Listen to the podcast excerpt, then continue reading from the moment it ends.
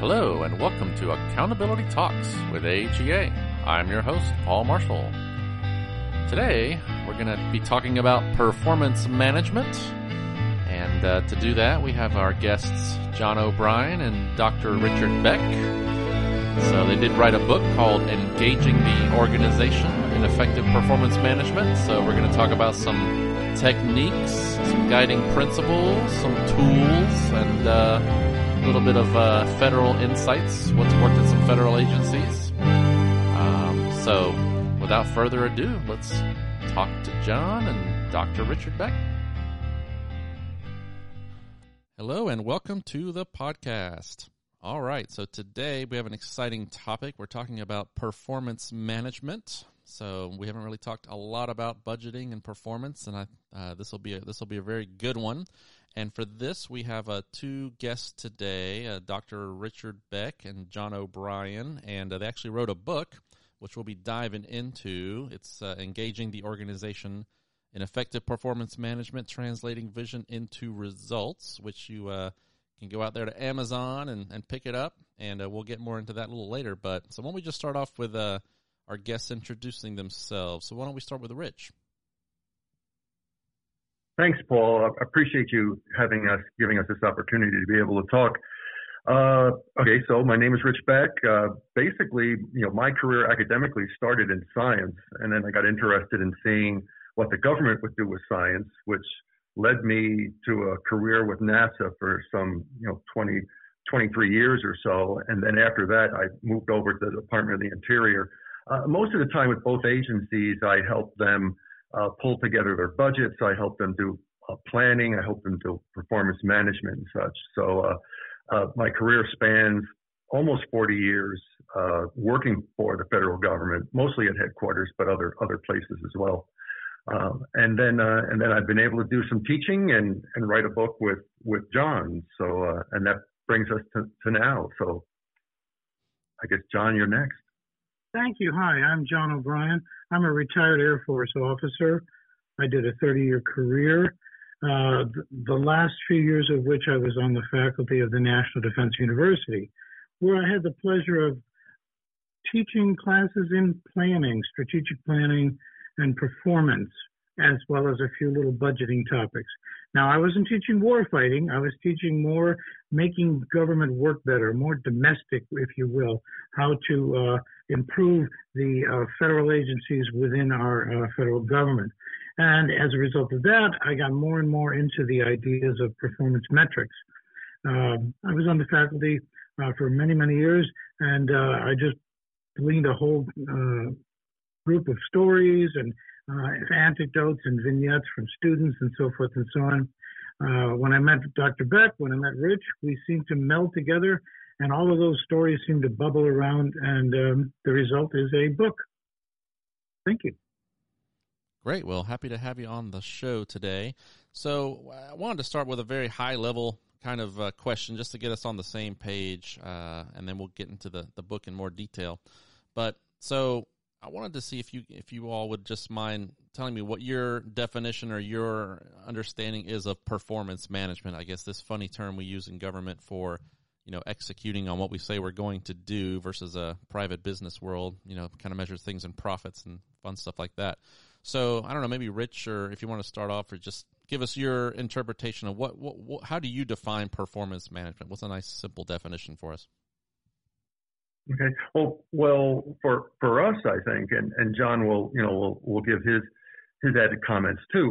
And we basically see performance management. I mean, this is starting with the vision of a leader as they come into an organization, and and how do they basically shape that vision, and then how do they um, how do they how do they shape it? How do they communicate it to the rest of the organization? And, and how do you engage the organization in that through using uh, you know, planning practices and then, you know, creating goals, creating metrics, tracking those metrics, reviewing the results from those metrics to make sure that you really actually achieve the results. So performance management, it, you know, it's not just the metrics themselves. It's about the whole aspect of laying out where you're going and then keeping track of, of how you're, you know, how you're, how you're doing on that, what progress you're making uh, to be, to ensure that the vision of the leadership actually uh, uh, gets accomplished. Sure. Great. Um, and uh, I told you a few minutes ago I have a lot of vignettes and a lot of stories, and I guess I can lay one in right now. Um, I teach a class at the National Defense University on planning and performance metrics. We delve, we do deep dives into strategic plans, performance plans, performance reports, and we ask our students to, quite frankly, you know, tell a lot of the dirty laundry about their own organizations. Of course, following um, um, academic integrity rules and things like that. Um, one of the things I discovered with my students is they frequently, when they look at a, they look at an organization, they frequently want to go all the way to the end. They want to solve the problem. Military people, Defense Department people are very good at solving that problem, and they want to reach right down all the way to the far right, if you will, and try and come up with an answer to a solution without frequently looking at the problem and understanding it. I call that the what and the how questions. And that's one of the things that Rich and I um, seem to uh, link together. We bonded together very quickly because we both understand that. Those higher level topics you talk about, Rich, uh, the goals, the mission statement, the goals, and the objectives, those are the what things that you want to achieve. But those projects, those programs, those activities that you do, that you actually have a budget tied to, those are the how. And I try and tell my students, don't jump to the how until you know what the what is. Now, the question you asked me was, what, well, what is performance measures? Well, that's what's in the middle. Those measures fit nicely between the two because you're measuring the activities that you're doing, but you're actually measuring how you're changing the needle on that broader level, that what question, how you're changing the needle on a goal, are you achieving that goal through achieving those objectives. So those metrics are kind of like that that middleman, and that's hard. That's hard for students to understand. Thank you. Absolutely. Thanks for that. So, so now let's uh, we're going to kind of dive into the book, and again, you can find that on Amazon, and I believe there's electronic version as as well to the paperback version. So, and we'll put a link on AGA's website so you all can find that easily. So, I thought for the audience, uh, it'd be great if you could both maybe help us dive into the book, maybe just starting off with, you know, what are the main objectives of the book, and then we'll kind of go into those a little bit with a little bit more detail. But let's start off with, uh, yeah, wh- why did you all write this book? And and I also understand it can be used both for you know for leaders, but also as instruction or for giving classes. But maybe uh, let's jump into that if you don't mind, please. Okay, so we, we there's a lot of talk about strategic planning and performance measurement and such, but what we wanted to make sure was we wanted to provide an instructional guide so that if you're the leader of an organization, if you're in senior management, um, and you want to figure out, okay, so how do I best apply these practices to my organization in a way that will be effective for me? Um, and we wanted to lay that out uh, and to show that, okay, so here's how you start implementing these practices to be able to, you know, create a vision, formulate it, link it with the implementers, and then be able to achieve some results. And, and throughout the book, we talk about the various steps that you go through to be able to install um, this kind of practice into an organization. And, and we grounded it in three guiding principles. Uh, that was in facilitating involvement, exercising active rather than passive management, and realizing where less can be more. And, and these basic principles in the book, we talk about well, how do you apply these in the practices that you're implementing to try to help engage your organization in the vision of the leadership and in tracking their progress uh, um, to actually achieving results to better ensure that you actually achieve those results. So that's what we were trying to do with the book. And piggybacking on that, um, that third guiding principle, less is more, probably relates to the comment I'm about to make. Um, quite frequently, I see from my students, from those individuals that come to my classes and bring their organization's problems, um, not being able to clearly articulate what the problem is.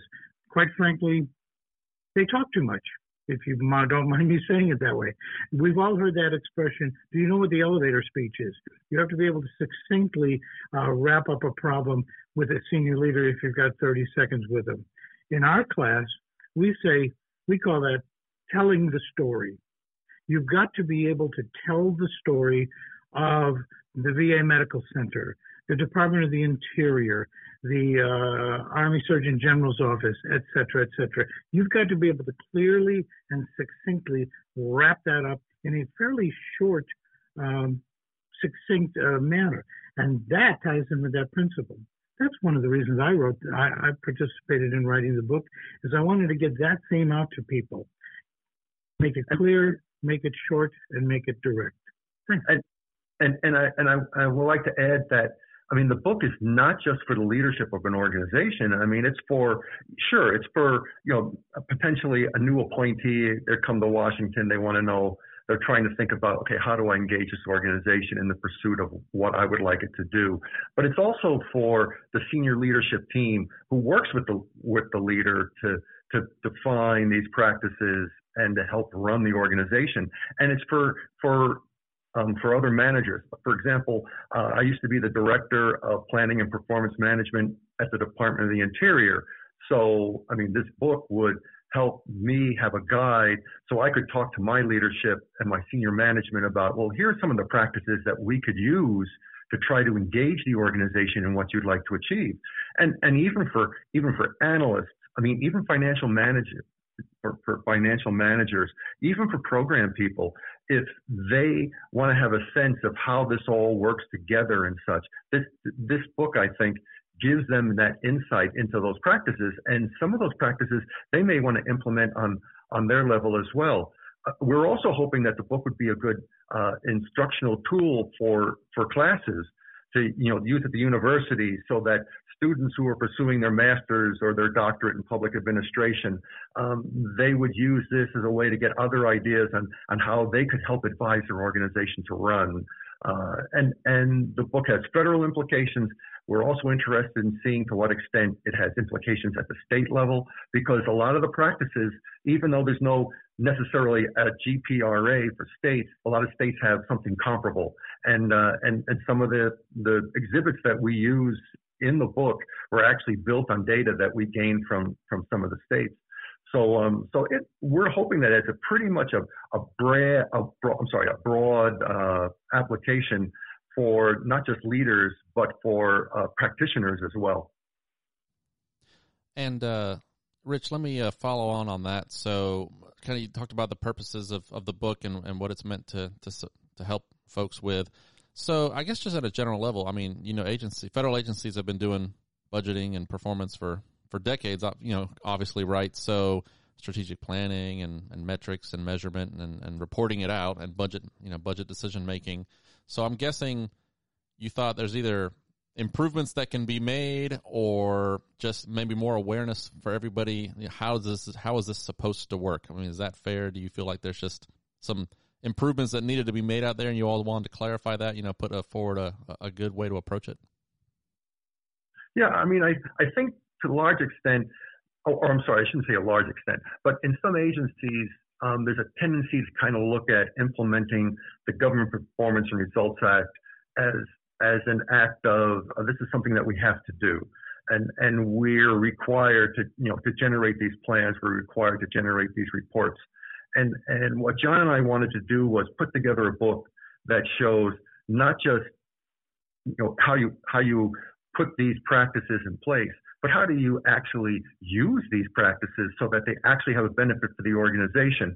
And when you start to implement these practices in that manner, then what you find is is that you start to get uh, the, the rest of the organization engaged in, in those practices as well. So we wanted to go beyond just just the idea of creating a plan, creating a perform, creating performance measures, producing a report.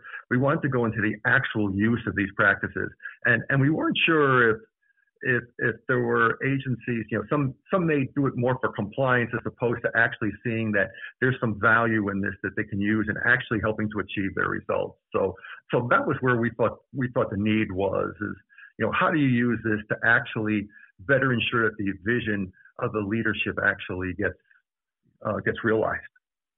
Which is one reason why the structure of the book is the way it is.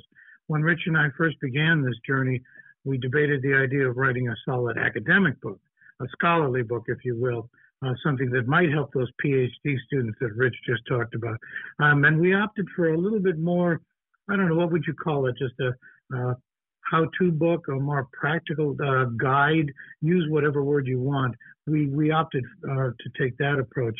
We tried to make the book a little bit more of a guidebook, a little handy, something you'd keep in your toolkit. That type of approach.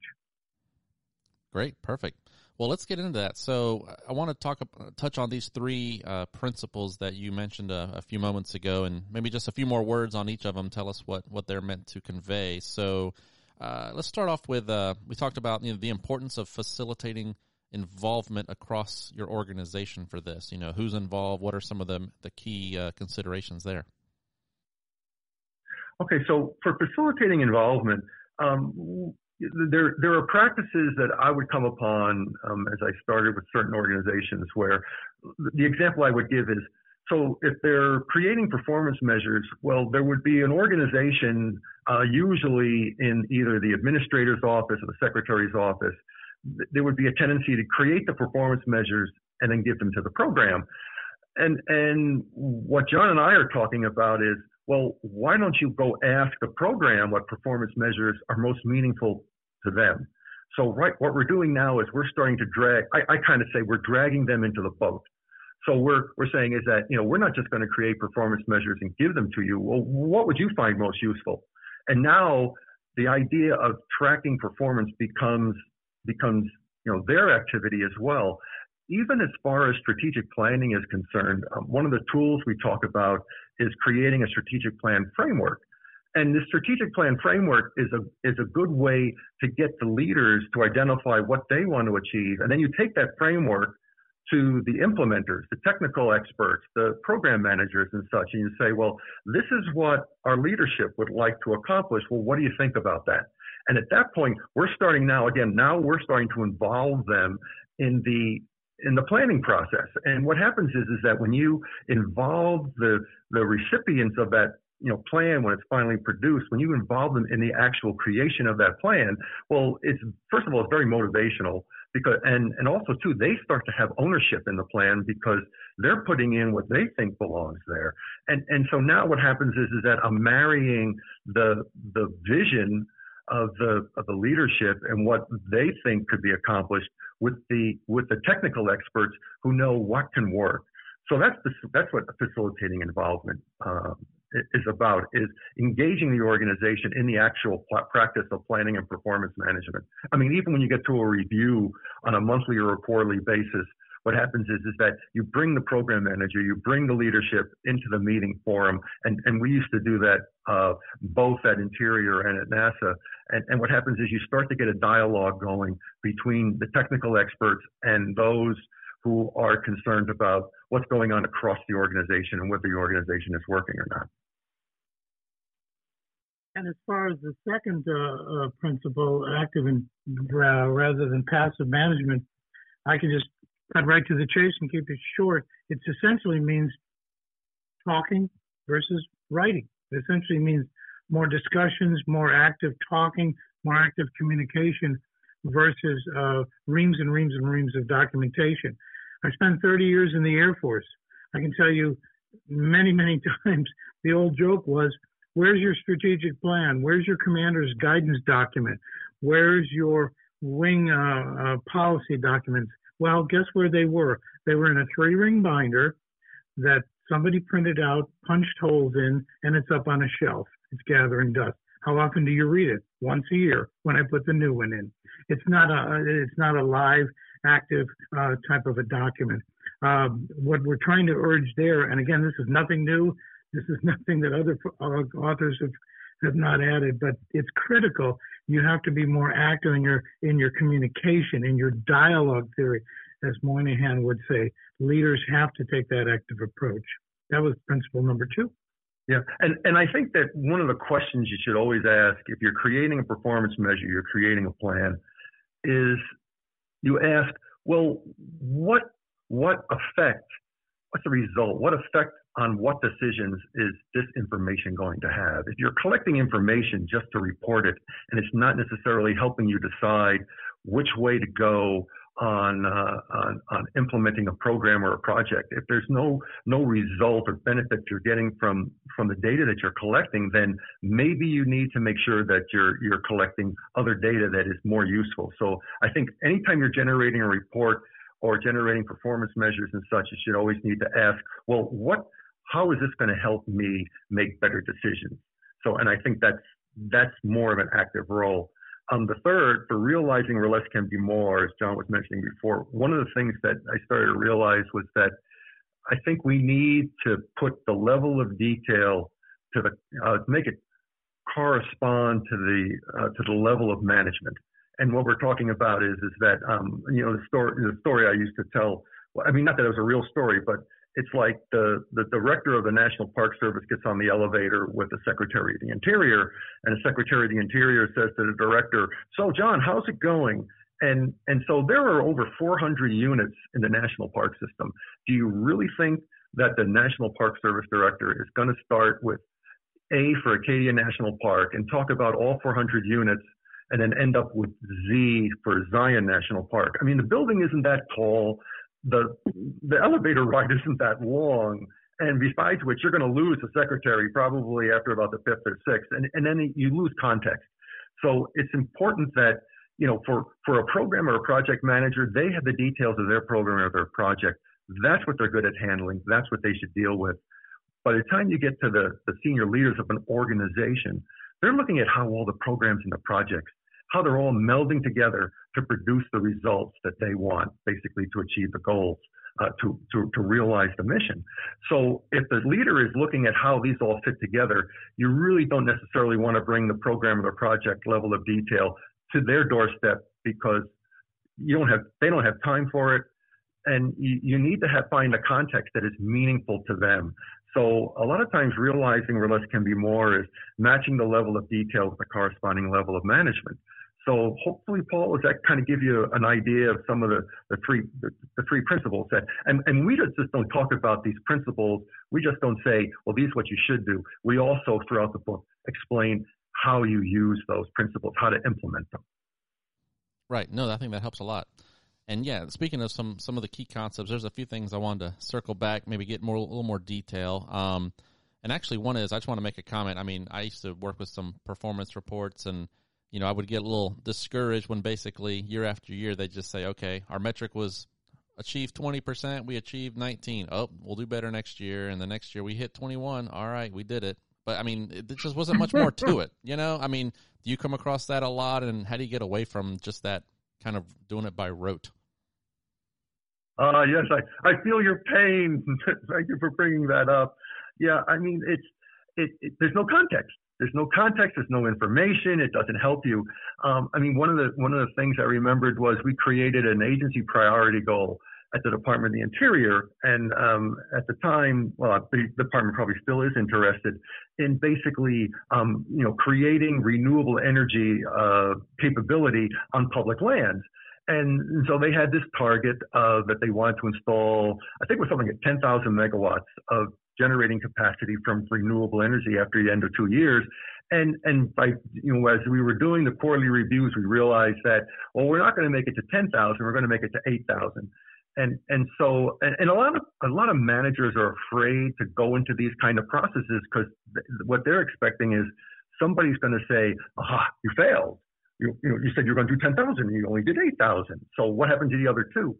Um, but the thing is, is that what happened in this case is that they knew they were heading for 8,000 instead of the 10,000. And, and what came along with that context that you were looking for, Paul, they started mentioning about, well, you know, we've had some issues here. We've had some, some issues in this place, in this, in this particular area or in some other particular area. Uh, and that we're going to be looking at addressing those. So what ended up happening was rather than the hammer coming down and then there being, you know, um, you know some kind of a punitive reaction. Um, the idea was is that the information was being used to figure out you know well what do we need to do what are we going to do and to be able to advise constituents that okay so here's what we're planning to do so um, so I think what it is is you've always got to ask it's up to you know maybe the leadership or particularly if you know you're the, the director of planning and performance management you know, or, or one of the folks in that organization, it's up to you to ask that question when they say, well, I don't think I'm going to meet my target. And you just, you have to make sure you say, well, why? You know, what's going on? Is there something you can do? And to encourage that kind of, uh, um, that kind of thinking. And, and again, that comes from when you actually engage the, the, um, the program folks in the discussion that's going on on the performance measures. So I would say you got to ask those questions. You know, just don't accept, you know, goal met, not met. The idea was you got to look to see, you know, what's the context, what's going on, what corrective actions can be taken so that people hearing this discussion see it as, well, this is a constructive process. This is not just, you know, we're not just basically checking a box. Absolutely. Yeah, no, because like I said, I mean, this is the the purpose of you know these are the goals of the agency for for a reason. This is what they're trying to accomplish, and you know don't just give us a number. Tell us is this important, and what if we're not meeting it, why not? And if we are exceeding it, you know, yeah, give us more detail. But either, overall, yeah, I totally agree with you there. Um, so another uh, one uh, concept I really like, and maybe just give us a little more thoughts on is is you know do not confuse the what with the how. You mentioned it earlier, but you know, can you give us some examples of where where that happens and and how to avoid that? Rich, you want to start? okay, so um, so I think you know between the what and the how, a lot of times what ends up happening is is that as we're as we're tracking goals and we're measuring um, performance and such, you know there are aspects of the there are aspects of the process that supports multiple programs and projects. So you take things like information technology, you take things like um, like financial management. You take things like acquisition and such, and a lot of times there may be a tendency to focus solely on the information technology, solely on the acquisition. You know, how many acquisitions did I complete effectively? How you know how you know how what's my um, um, my my rate of uh, financial disclosure? Um, um, I'm trying to find the words for the um, the incorrect payments you know, and, and, I mean, and those are pieces of information that have use in each of those, those areas. But the, I think the thing is we need the context associated with those as far as, so what is the implementation?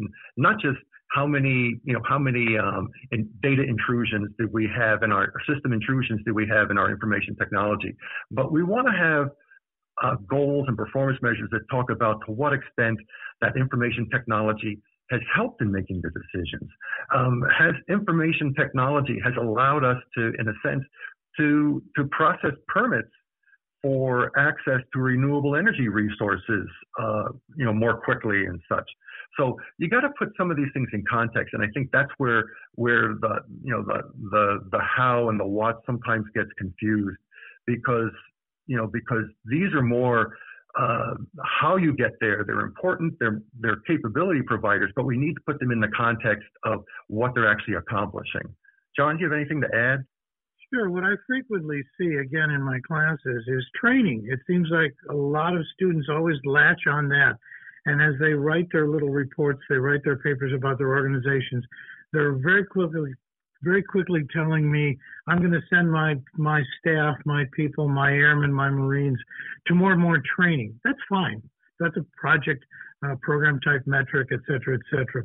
But I always have to come back to them and say, are you simply counting the number of heads you send through training? And is, is that a valid metric? Uh, it is to a certain level. It is in a certain context, as Rich says. But I always push them a little and say, what do you want to achieve from that training? Why are they going to that training? What's the real metric behind it? And how are you going to determine that?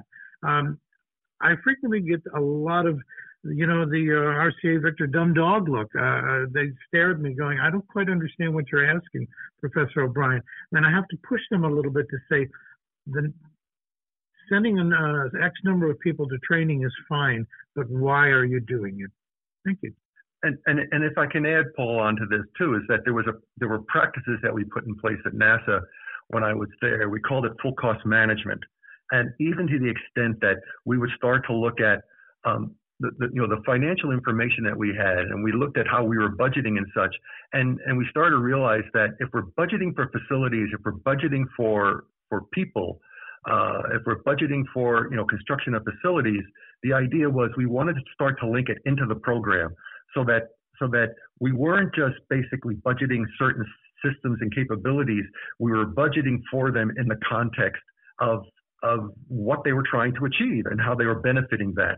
And and so now it's starting to get more of it's not just it's not just data. It's now becoming information. It's starting to give us a sense of how much value are we getting, you know, out of these funds and such. So, um, so this is where we got to keep a focus on. It's it's it's not just it's not just the how and, and it's not just the what. We got to see how they link together.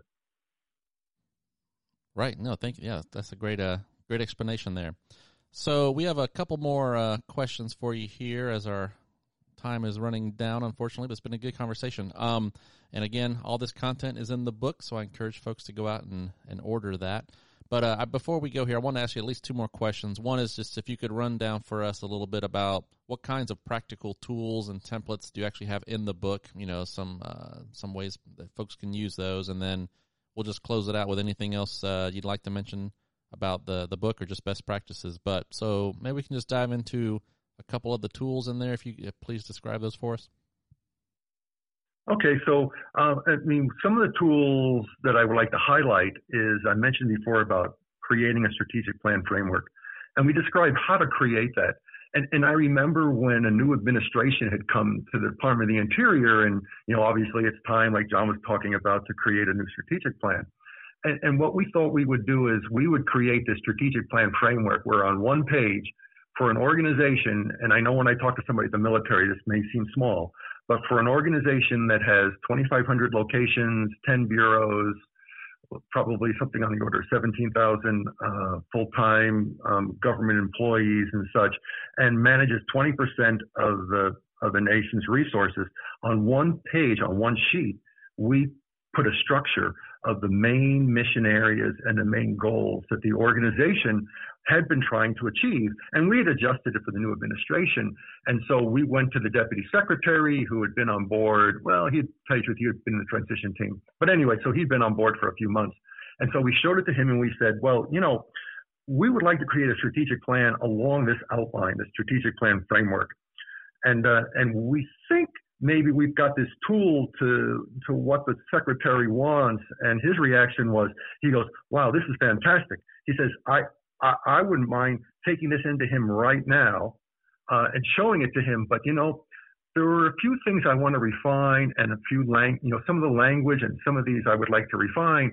And I thought this is fantastic. We're creating the discussion. We're we're getting the we're getting the deputy secretary engaged in identifying what the vision of the secretary is, and he's helping to refine that and creating that conversation. And John and I are always talking about creating that interaction, that discussion, and this is back to the active management and such. So, um, so anyway, so there was the strategic plan framework, and and I know that other agencies have picked up a similar practice uh, that they that they use for that. And I think, I mean, not that OMB picked it up from us. I think they just came upon it themselves. They, I think they've actually built it into A11.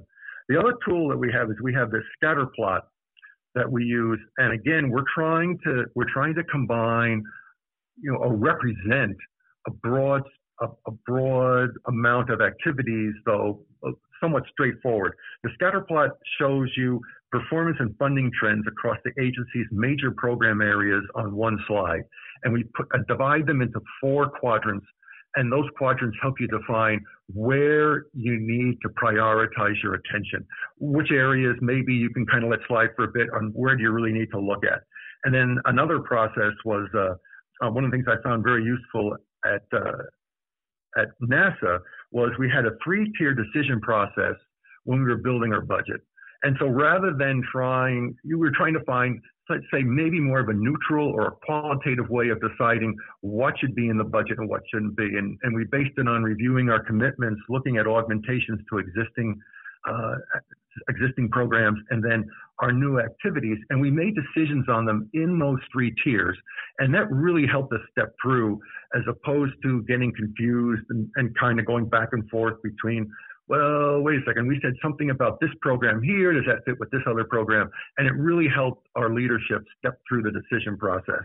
And, and then we have the other, you know, the other items, the other tools are in there have to do with um, if you're you're using a logic model to identify, you know, if you've got adequate coverage, Uh, we talk about how to make practical performance measures that engage the organization, uh, how to conduct uh, uh, um, constructive, productive quarterly reviews that leadership and program people actually participate in and engage in, in cross conversation.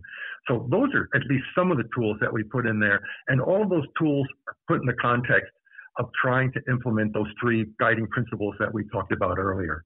John, did, did I cover things? You got something to add? And to shamelessly plug our book, the scatter plot that Rich and I are talking about is figure 9 and figure 10, page 62 and 63 of the book for those of you following at home. We think this is one of the uh, one of the most outstanding tools in the book because, as Rich said, it tracks increased performance, decreased funding, increased performance, increased funding, decreased performance, decreased funding, and decreased performance, increased funding. If you followed along that, you're smarter than I am. But the, the scatter plot really lays it out. We found, we have found uh, folks have used it, well, we've tested it, and uh, they seem to really enjoy it. Again, page 62 and page 63 of your book. Thank you. That's great. Yeah, no. Well done. Yeah, and every time I every time I buy a book like this, I find those uh, templates, tools, graphs, and just you know copy them, stick them on my desk, stick them on the wall. Just I love having those references like that. So that's that's great. You have that. Um. All right. Well. well you know, oh, and yeah. a lot of these. Go ahead. If I, if I, if I may add, and and I like to think that a lot of these tools we've implemented in a pretty straightforward way. You know, when I mean I don't want to harp on the scatter plot too much, but a lot of it is is, you know, if you've got the information, it's basic math. We didn't want to work through a lot of complicated calculations because if you start, you know, you know, we didn't want to, we're kind of simplistically normalizing things to, to, to compare them as opposed to using all sorts of special, uh, complicated factors and such, which then gives the audience a sense that, well, you know, are you really cooking the books here or something along those lines? We wanted something that would grab the audience's attention. It would, and, and it doesn't answer all the questions, but it gives them some perspective on the information to help guide them as to what needs more attention and what needs more discussion. And, and that's what we're trying to do. We're trying to create that discussion to have that active management. Okay. Well, time has flown by, but I want to give you both just an, uh, one more chance to kind of give us a, either a final thought, either encourage us, you know, go out and get the book and again, or just, you know, anything else that we didn't cover today, you want to give, give you one more shot here. So, uh, we'll go with Rich and then John and we'll be the final thought. Um, yeah, I mean, I hope the uh, Paul again. I thank you for giving us this opportunity to talk about the book and some of the material that's in it, and and and I hope those of you who are listening will find it interesting enough and, and that you know that this is something you could benefit from and that you'll you know again I'm not trying to plug Amazon specifically it's just that's where the book is available that you can go to the Amazon website you can look the book up um, under the title uh, or under our names.